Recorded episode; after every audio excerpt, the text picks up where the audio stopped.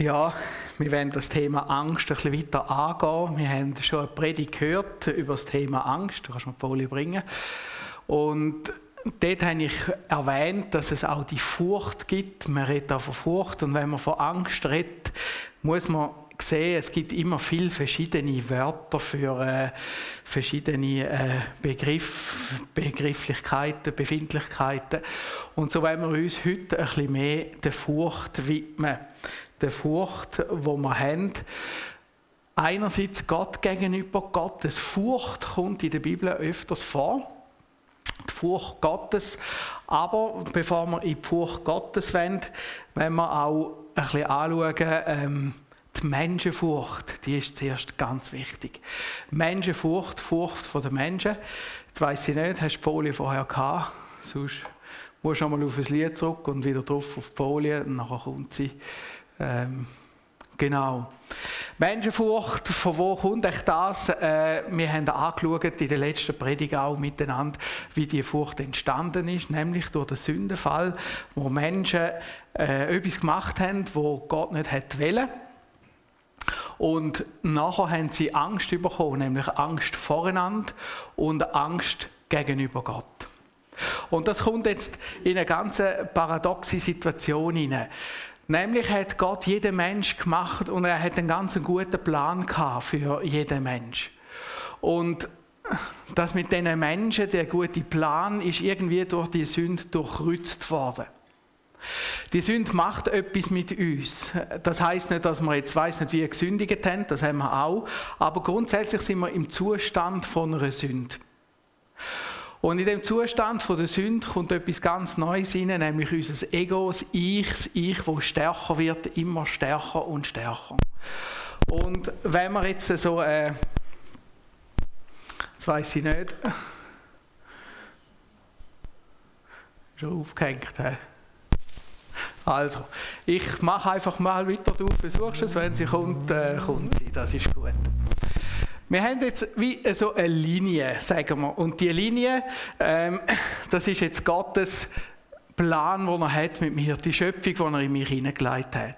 Vielleicht der Herdöpfel, wo du geworden bist, oder das Ei, oder eine Kaffeebohne, ich weiss es auch nicht. Und das ist gerade das, was Gott gemacht hat.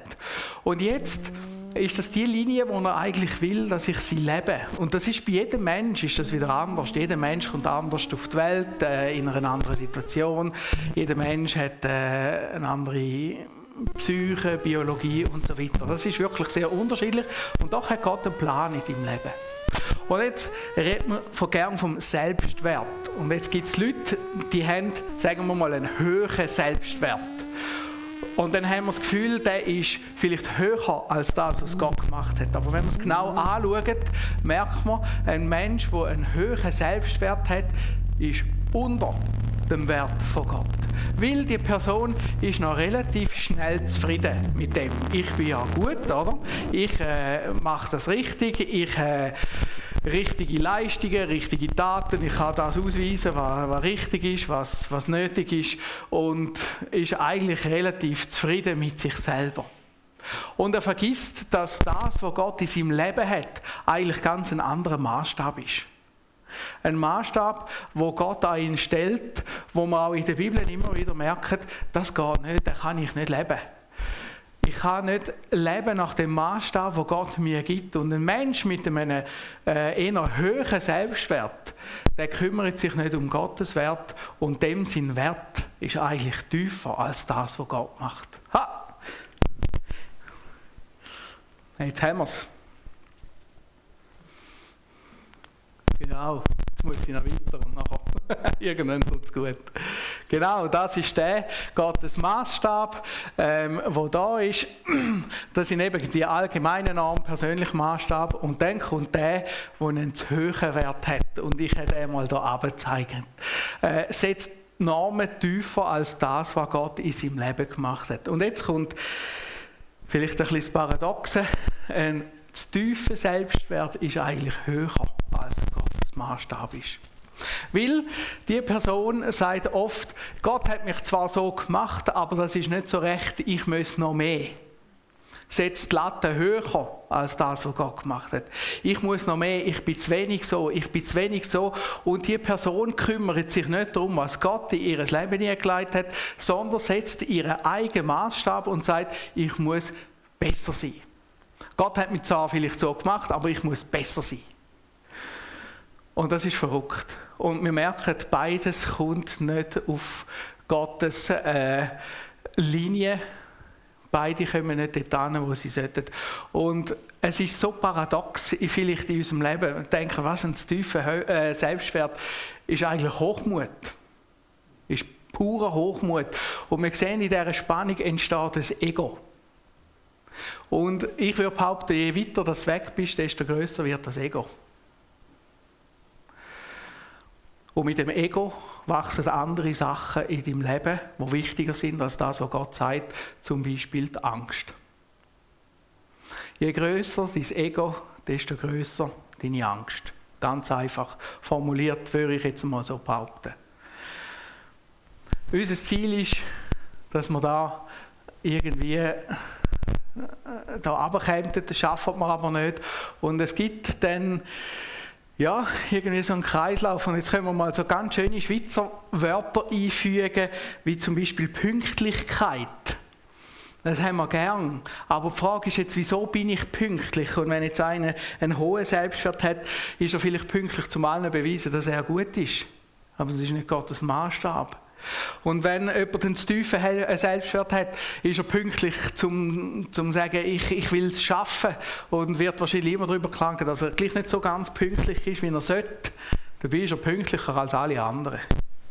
Zuverlässigkeit, Ehrlichkeit, Arbeitseifer, Gerechtigkeit, Sinn, das sind alles Wörter, die haben wir sehr gern. Und jetzt merken wir auf einmal, wenn wir die anfangen, hier einordnen, auf und dran, dann ist das Motiv hinten dran. Das Wort und Tat ist vielleicht gar nicht so schlecht, aber das Motiv hinten dran ist überhaupt nicht gut.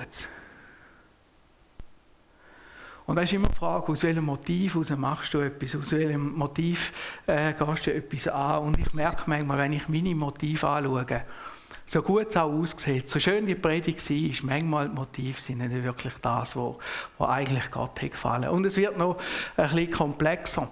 Manchmal startest du mit schlechten Motiven da oben, dann merkst du es, oder? Und dann ziehst du aber richtig dem, was Gott willst. Und vielleicht kannst du dich mal eine Weile lang irgendwie ein bisschen in diesem Bereich halten. Und auf einmal merkst du, jetzt hat es dich runtergehauen, oder? Und auf einmal merkst du, ja, jetzt will ich wieder rauf und so weiter und so fort. Also auch, du kannst nicht einfach sagen, ich mache jetzt zum Beispiel eine Predigt und dann bist du einfach immer schön auf einer Norm, sondern es schwankt dann teilweise noch heftig. Oder? Und das macht unser Leben extrem kompliziert. Und wenn wir das genau anschauen, in unser Leben hineinschauen, merken wir, je weiter dass wir weg sind von Gottes Maßstab, desto hässlicher wird es in unserem Leben. Und wenn du ganz tief in dein Herz hineinschaust, in das Motiv, lacht manchmal nur noch einer. Das ist der Teufel, ein Fratze. Und weil das so ist, fangen wir an, eine Fassade aufzubauen. Das wollen wir niemandem zeigen. Das gruselt uns selber. Und dann fängst du an, eine Fassade aufzubauen. Eben, wie du schön bist, wie gepflegt und, all diese Wörter, das zu bewirtschaften. Und dort, wo wir anfangen, eine Fassade aufzubauen, fangen wir auch an zu vergleichen. Und was wir anfangen zu vergleichen, kommt Angst. Und wir fangen an, Angst zu bekommen voneinander. Menschenfurcht. Ich bin pünktlich, weil das von mir erwartet wird, die Gesellschaft von mir erwartet. Ich bin pünktlich, weil ich das von anderen erwarte. Und nachher kommt die Furcht rein, was passiert, wenn ich es nicht kann. Und man versucht, das zu beschönigen. Man versucht, das zu zeigen, dass man es eben gleich kann, zu leisten. Und man baut Fassaden auf. Immer mehr Fassaden baut man so auf.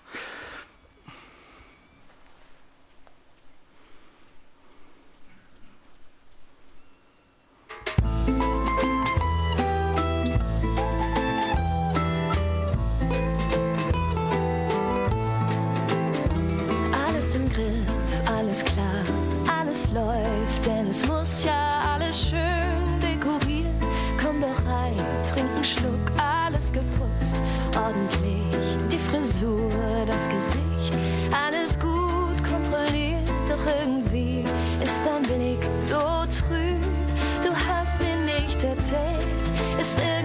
was passiert. Ich seh doch, dass dich irgendwas quält. Warum sperrst du dein Herz in der Stille ein? Warum machst du dich zu und leidest allein? Versteck dich nicht im Schatten, darf ich dir was raten? Das Licht tut zwar weh, doch es heilt dich.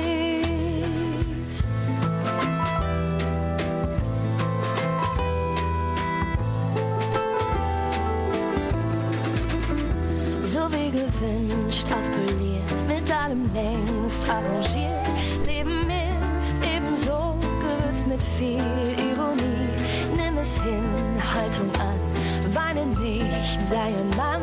Sei zufrieden, sei froh, doch was du sagst, klingt irgendwie so trüb. Du hast mir nichts erzählt, ist irgendwas passiert. Ich seh doch, dass dich irgendwas quält. Sperrst du dein Herz in der Stille ein? Warum machst du dich zu und leidest allein? Versteck dich nicht im Schatten, darf ich dir was raten? Das Licht tut zwar weh, doch es heilt dich. Warum sperrst du dein Herz in der Stille ein? Warum machst du dich zu und leidest allein? Versteck dich nicht im Schatten. Ich tut zwar weh, doch es heilt dich. So wie es ist, muss es nicht sein. Gebrochenes Herz, gelebter Schein. Mach dich auf, lass Licht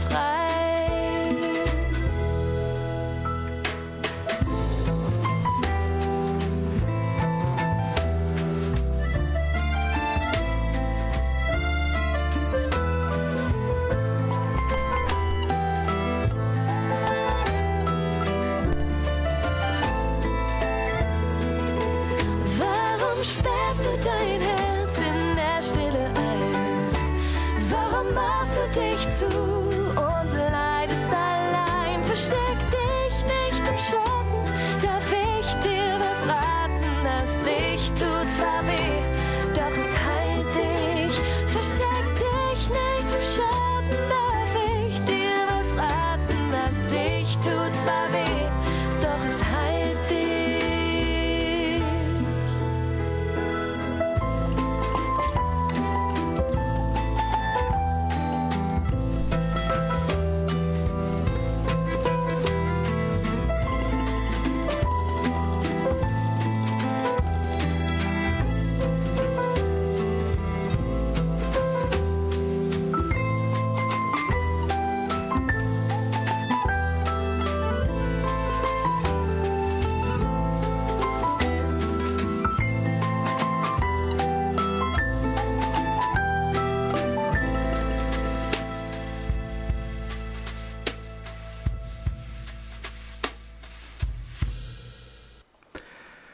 Wie viele Leute laufen rum mit einer Fassade? Wie viele Leute haben Probleme mit sich selber? Und wenn wir das so anschauen, die Menschenfurcht ist gar nichts Schönes, wird es aber ein bisschen heftiger. Es geht noch in Gottesfurcht. In Gottesfurcht, eine Furcht, wo wir Angst haben, denn wir lesen von einem Gott, der alles kennt. In uns. Alles weiss von uns. Ich weiss noch, wo am Zürich Flughafen die sogenannten Nacktscanner eingeführt worden sind. Oder? Da musst du so reinstehen und nachher könntest du da durch Kleider durchschauen. Irgendwie. Also, als ich das Bild sehe, sie sehen nicht wirklich viel. Oder? Es geht einfach darum, dass sie sehen, wo hast du irgendwie vielleicht eine Pistole versteckt oder so etwas. Und dann weiss ich noch, in der Gemeindeleitung, der Gemeinde, wo ich war, hat jemand gesagt, das will ich nicht, das ist mir unangenehm. Das ist verständlich, oder? Und dann habe ich gesagt, du weisst was, das ist gar nicht so schlimm, der Heilige Geist sieht noch viel tiefer. Und dann hat sie gesagt, ja, aber ich will es gleich nicht. Ich habe gleich ein Problem damit und das verstehe ich.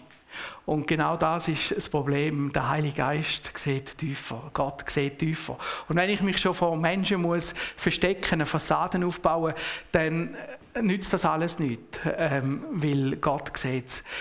Hast du die Folie? Im Psalm 139, Vers 1 bis 4, sagte David, ein Psalm Davids vorzusingen. Herr, du erforscht mich und kennst mich.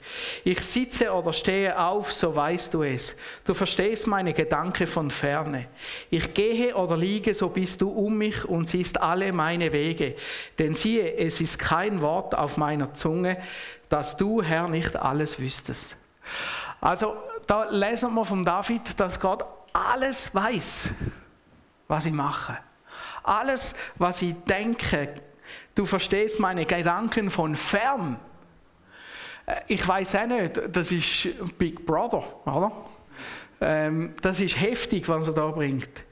Dann schreibt er weiter im Psalm 139, in Vers 7 bis 12, wohin soll ich gehen vor deinem Geist?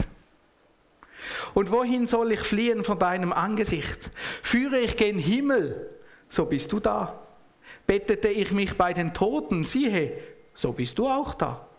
Nähm ich Flügel der Morgenröte und bliebe am äußersten Meer, so würde auch dort deine Hand mich führen und deine Rechte mich halten. Spräche ich, Finsternis möge mich bedecken und Nacht statt Licht um mich sein. So wäre auch Finsternis nicht finster bei dir und die Nacht leuchtete wie der Tag. Finsternis ist wie das Licht. Wo willst du dich verstecken vor dem Gott?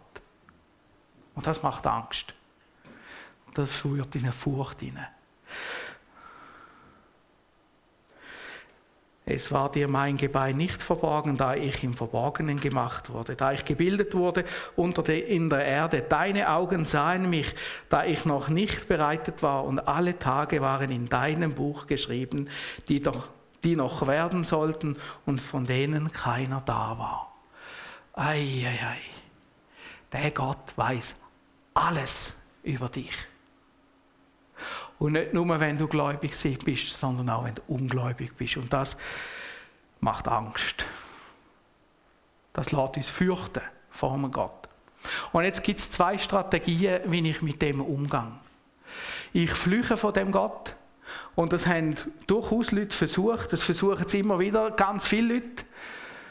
Flüchen, aber wohin willst du flüchen von so einem Gott? Flucht.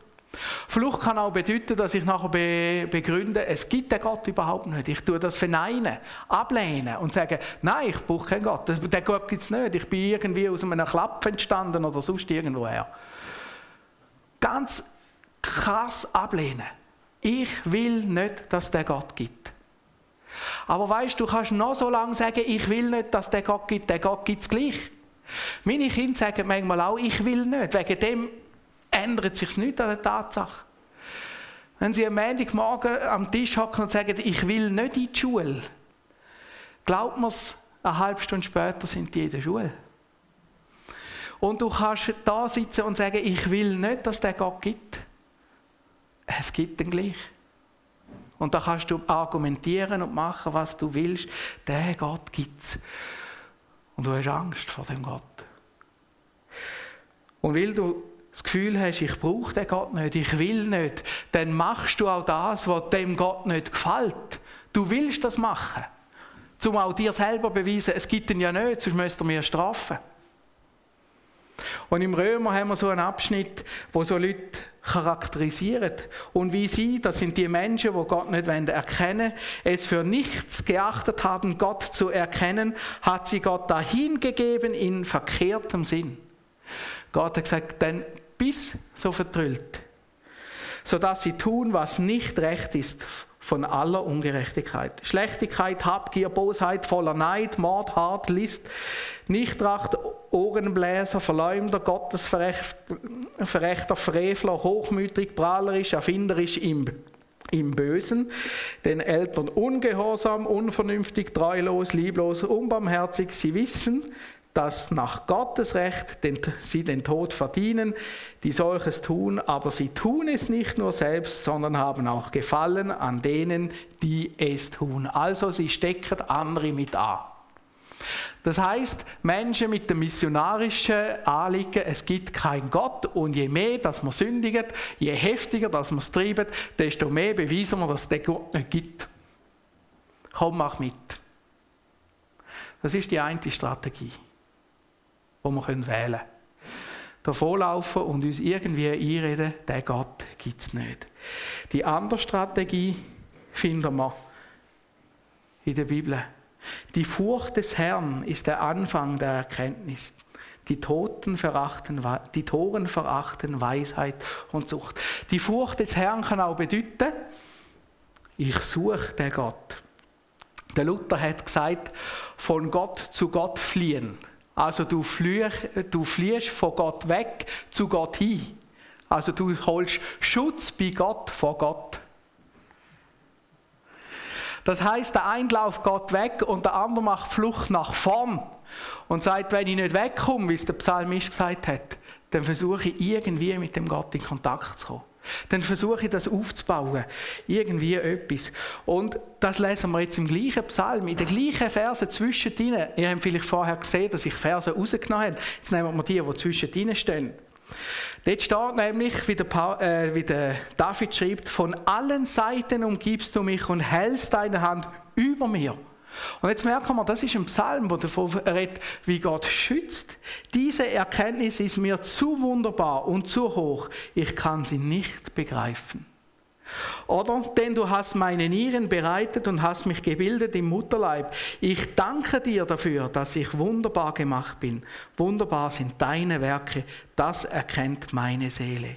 Oder, erforsche mich, Gott, und erkenne mein Herz, prüfe mich und erkenne, wie ich es meine und sieh, ob ich auf bösem Weg bin und leite mich auf ewigem Weg. Also da bittet David sogar noch, schau genau an. Schau nicht weg, sondern genau an. Und da merken wir, der Psalmist, der schreibt nicht einen Psalm, um zu zeigen, wie grauenhaft das ist, dass Gott uns so gut kennt, sondern er zeigt, wie wunderbar das ist, dass Gott uns so gut kennt. Und da merken wir, irgendetwas ist dem Psalmist passiert. Irgendwie hat er eine Beziehung zu dem Gott. Und er hat keine Angst vor dem Gott. Er fürchtet ihn in einer guten Furcht, aber er hat keine Angst. Und genau um das geht es. Flüchen wir zu Gott. Weil Gott hat haargenau gewusst, dass wir schlechte Menschen sind, dass wir vor ihm nicht bestehen können. Und darum hat er seinen lieben Sohn genommen. Und hat ihn auf die dreckige Erde geschickt. Eine Erde, die drängt ist von Blut, drängt ist von Sünde, drängt ist von all dem, was nicht gut ist. Und er hat gesagt, du kannst sterben, stellvertretend für die Menschen, damit die nicht müssen. Und der Sohn Jesus hat gesagt, jawohl Vater, das mache ich. Und ist auf die Erde gekommen, wir haben es vorher gehört, von der Valerie an der Weihnacht. In gar keine perfekten Umstände hinein. Und er hat ein Leben geführt, mit uns, unter uns. Und eben, wie hast du jetzt dem gesagt, dem Haufen Chaoten, seine Jünger, oder die sie mit ihm gezogen haben, ihn erlebt, haben ihn kennengelernt, haben erlebt, wie der Jesus für uns am Kreuz von Golgatha gestorben ist.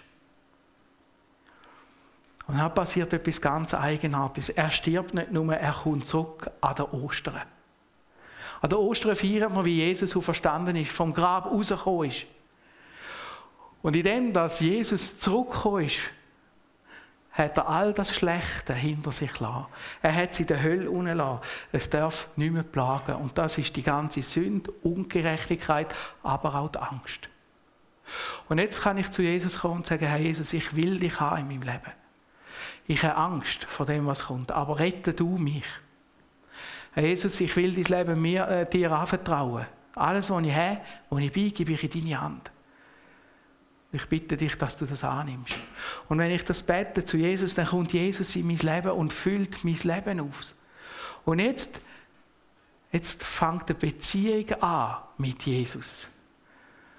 Und jetzt geht es nicht darum, dass ich Angst habe vor dem Gott, sondern ich kenne den Gott. Ich komme in die Beziehung hinein zu einem Gott, der mich kennt. Ein Gott, der mich erlöst hat. Ein Gott, der etwas gemacht hat in mir, nämlich, dass ich nicht mehr Angst haben muss. Ich habe das Wort Furcht bei mir im Bibelprogramm einmal nachgeschlagen. Ich habe das einmal mitgenommen. Für euch ist es das Gleiche. Aber die am Stream sehen es vielleicht. Wenn ich eingebe Furcht, dann kommen da all die schönen hebräischen Wörter, oder, die im Alten Testament, ich habe jetzt noch nur in den Psalmen gesucht. Und dann habe ich mal den grössten Teil genommen. Das Wort, das am meisten Furcht hat. Sich heisst das.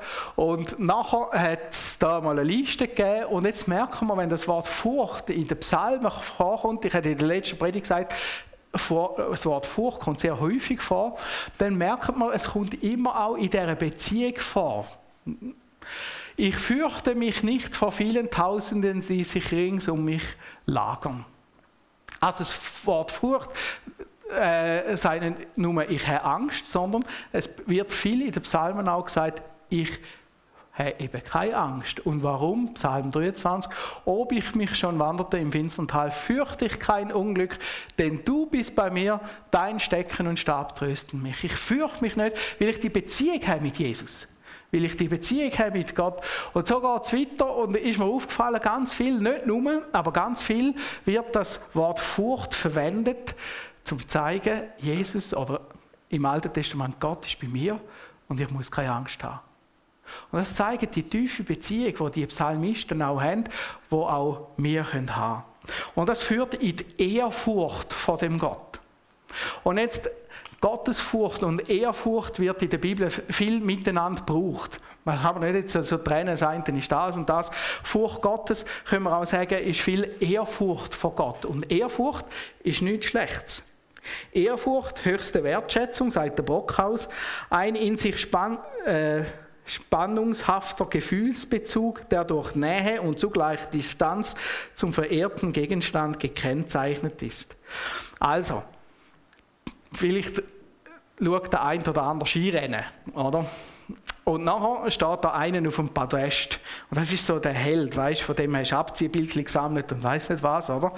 Und einmal von dem so ein Bildchen zu unterschreiben, das wäre der Traum. Und jetzt verstehst du die Ehrfurcht. Du willst dort hin, kommst aber vielleicht nicht so dort hin. Jetzt noch zu viele Sicherheitsbeamte rundherum und so Sachen, oder? Also die Ehrfurcht, du hättest gerne etwas von jemandem und aber kommst nicht so dahin. Und wenn du es dann schaffst, dann bist du noch ehrfürchtiger, weil hey, ich habe eine Unterschrift von der und der Person. Ehrfurcht vor dem, was über uns ist, also es ist höher als mir. Ehrfurcht vor dem, was uns gleich ist, gibt eine Ehrfurcht, wo wir auf gleicher Ebene haben und was uns als Ergebnis Ehrfurcht vor dem, was unter uns ist, so hat es der Goethe ein bisschen unterschieden. Das ELG hat da auch etwas und das ELTHG ist das evangelische Lexikon für Theologie und Gemeinde. Und was ich da innen interessant gefunden habe, du hast den Bonhoeffer heute erwähnt, er hat auch von dieser Ehrfurcht geredet. Und da haben wir das Problem, dass man teilweise eben von dieser Furcht Gottes redet, die schon fast ein bisschen ins Lächerliche kommt. Er schreibt,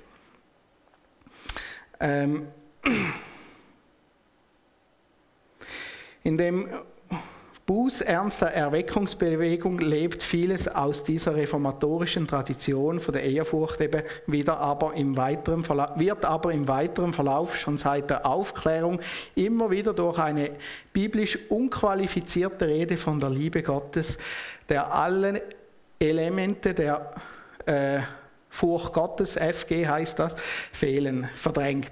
Die teure Gnade wird mit Dieter Bonhoeffer geredet, immer mehr zur billigen Gnade. Sobald aber der Horizont des Zorns und der Furcht Gottes ausgeblendet ist, wird aus dem Evangelium eine christliche Weltanschauung. Wir müssen aufpassen, dass wir nicht in eine billige Gnade kommen. Auch ein Mensch, der Jesus in seinem Leben hat, hat Furcht vor Gott. Ehrfurcht vor Gott. Ich hätte das einmal ein bisschen zusammengefasst, oder vielleicht ist es jetzt gar nicht drin. Ehrfurcht bedeutet, ich habe Furcht vor dem, was er gemacht hat. Ich habe ehrfürchtig stehe ich vielleicht vor einem Blümchen, vor einem Berg und sage, was, Gott hat das gemacht. Und es zeigt mir seine Taten und ich merke, ich bin einfach unter ihm. Und das bringt mich in die Ehrfurcht zu ihm. Und so ist es wichtig, dass die Ehrfurcht vor Gott etwas da ist, das Bestand hat. Und das wird auch Bestand haben in der Zukunft. Aber es ist eine Ehrfurcht, die gut ist, wo wir im richtigen Verhältnis Gott gegenüber treten kann. Ich weiss, Gott ist viel höher und Gott könnte mich vernichten, sofort. Aber er hat es nicht gemacht. Ehrfurcht kommt auch darin, dass ich weiss, Gott hat seinen Sohn für mich vernichtet, das Kreuz geschickt und nicht mich. Und das gibt mir Ehrfurcht und das führt dann in die Anbetung, dass ich jemanden lobe, dass ich Gott lobe für das, was er gemacht hat. Und das ist wieder ein tiefer Ausdruck von der Beziehung. Und jetzt wollen wir anschauen, ganz praktisch, wie kann ich denn in die Ehrfurcht kommen? Wie kann es mir gelingen, dass ich so eine Ehrfurcht haben vor Gott und nicht muss Angst haben? Der Johannes schreibt, wie Jesus sagt, da sprach nun Jesus zu den Juden, die an ihn glaubten, wenn ihr bleiben werdet an meinem Wort, so seid ihr wahrhaftig meine Jünger und werdet die Wahrheit erkennen und die Wahrheit wird euch frei machen. Eben die Wahrheit wird dich frei machen von der falschen Furcht und dich hineinführen in die richtige Furcht. Schaut man das einmal an. Am Anfang haben wir die Schöpfung gehabt, am Schluss haben wir den neuen Himmel und irgendwie zwischendrin ist die Sünde dazugekommen. Da ist der Sündenfall, da ist der neue Himmel. Und wenn wir sehen, die Sünde, die fängt da an und die hört da auf. Die hat ganz klar definiert Anfang und Ende. Und so auch die Angst, das haben wir in der letzten Predigt ein bisschen angeschaut, hat klar definiert den Anfang und Ende. Es fängt mit der Sünde an, hört mit der Sünde auf. Aber wenn wir jetzt anschauen, die Gottesfurcht, kannst du eins weiter, da ist die Batterie drin. Die Ehrfurcht von Gott, die fängt schon in der Schöpfung innen an und hört erst eigentlich gar nicht auf. Auch im Himmel werden wir Ehrfurcht haben vor Gott. Auch im Himmel werden wir staunen über das, was er macht. Und auch im Himmel werden wir die ganze Zeit können, über Gott staunen, was er für Taten gemacht hat, staunen, was er in der Vergangenheit gemacht hat, aber auch staunen, was er noch wird machen im Himmel. Also die Ehrfurcht, die wird im Himmel bestehen bleiben. Und darum geht es, dass wir in die Ehrfurcht hineinkommen auch. Wie werde ich jetzt so ehrfürchtig? Wir haben auch in der letzten Predigt gesehen, demütig werden ist wichtig. Also benenn deine Angst, gesteh dir deine Grenzen ein. Tu es nicht schönreden, sondern sei ehrlich. Und rede mit Menschen über deine Ängste. Nimm Hilfe in Anspruch, such dir Hilfe. Wenn es um Angst geht, kann es manchmal auch in die sogenannte pathologische Angst gehen, krankhafte Angst. Und da sind Grenzen manchmal fließend. Wo fängt das an? Wo ist es noch normale Angst? Und das ist ganz wichtig, dass du dort Hilfe suchst.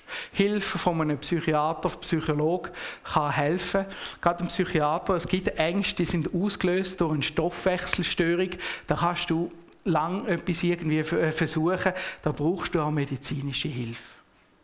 Und es ist noch interessant, wenn du jetzt lang mit Ängsten zu kämpfen hast und nichts machst dagegen, dann hat das Auswirkungen auf deinen Stoffwechsel, sodass dein Stoffwechsel eben krank werden kann. Darum gang das Thema an, auch wenn du das Gefühl hast, ja, es ist jetzt noch nicht so schlimm.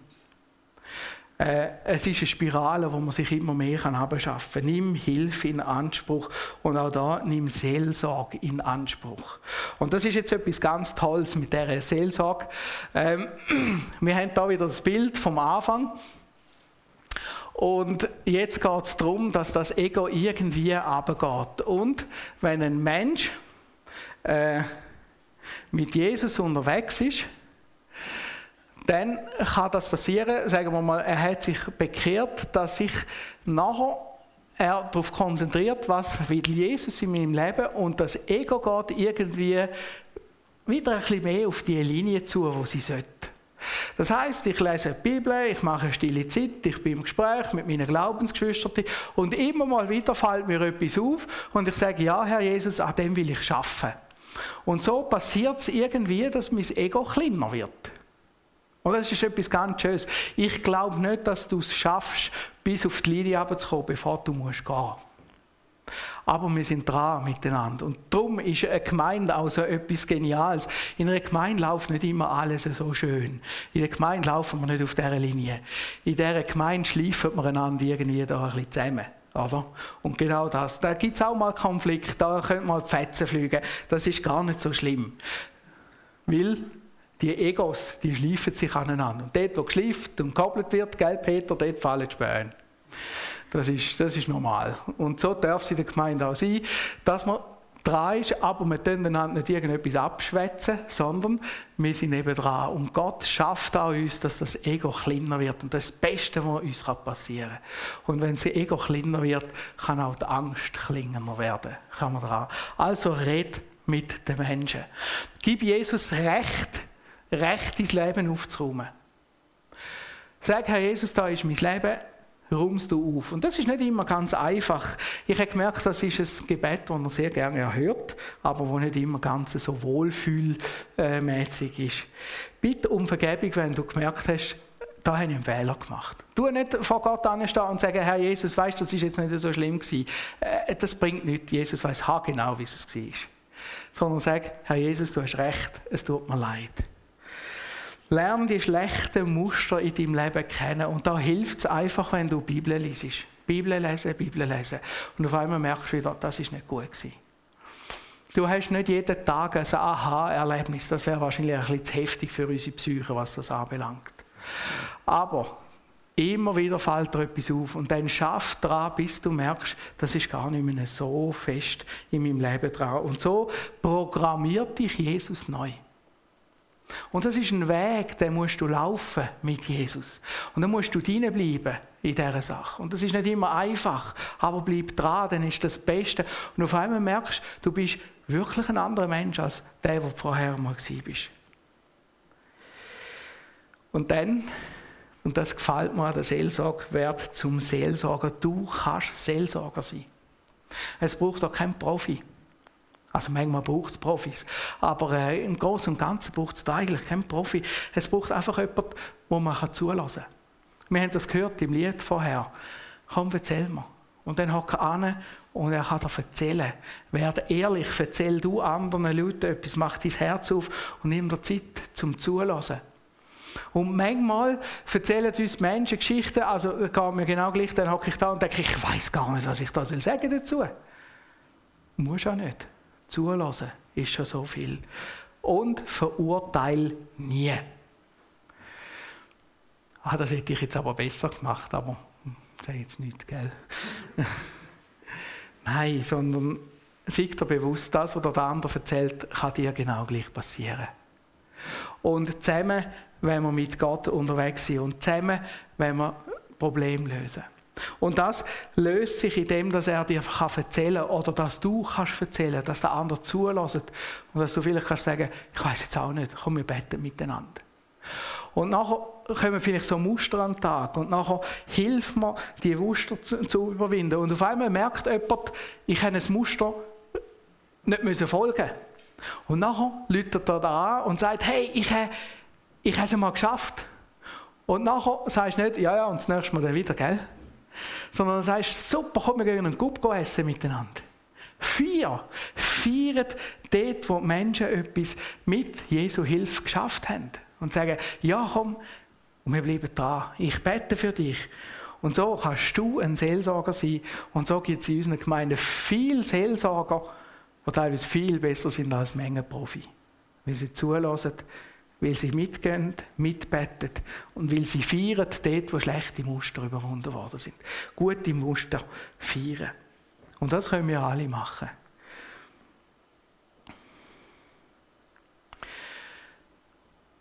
Nimm dir Zeit für deine Menschen, nimm dir Zeit für dich selber, sei ehrlich, gib Gott Recht. Und ich glaube, das ist das, was uns hilft, dass wir in eine gesunde Gottesfurcht hineinkommen. Amen. Ich will noch beten. Herr Jesus, ich danke dir von ganzem Herzen für all das, was du uns geschenkt hast. Danke, dass du den Weg mit uns mitgehst und dass wir ehrfürchtig vor dir stehen können. Danke, dass du uns befreit hast und dass du jetzt einen ganz guten Weg mit uns gehst.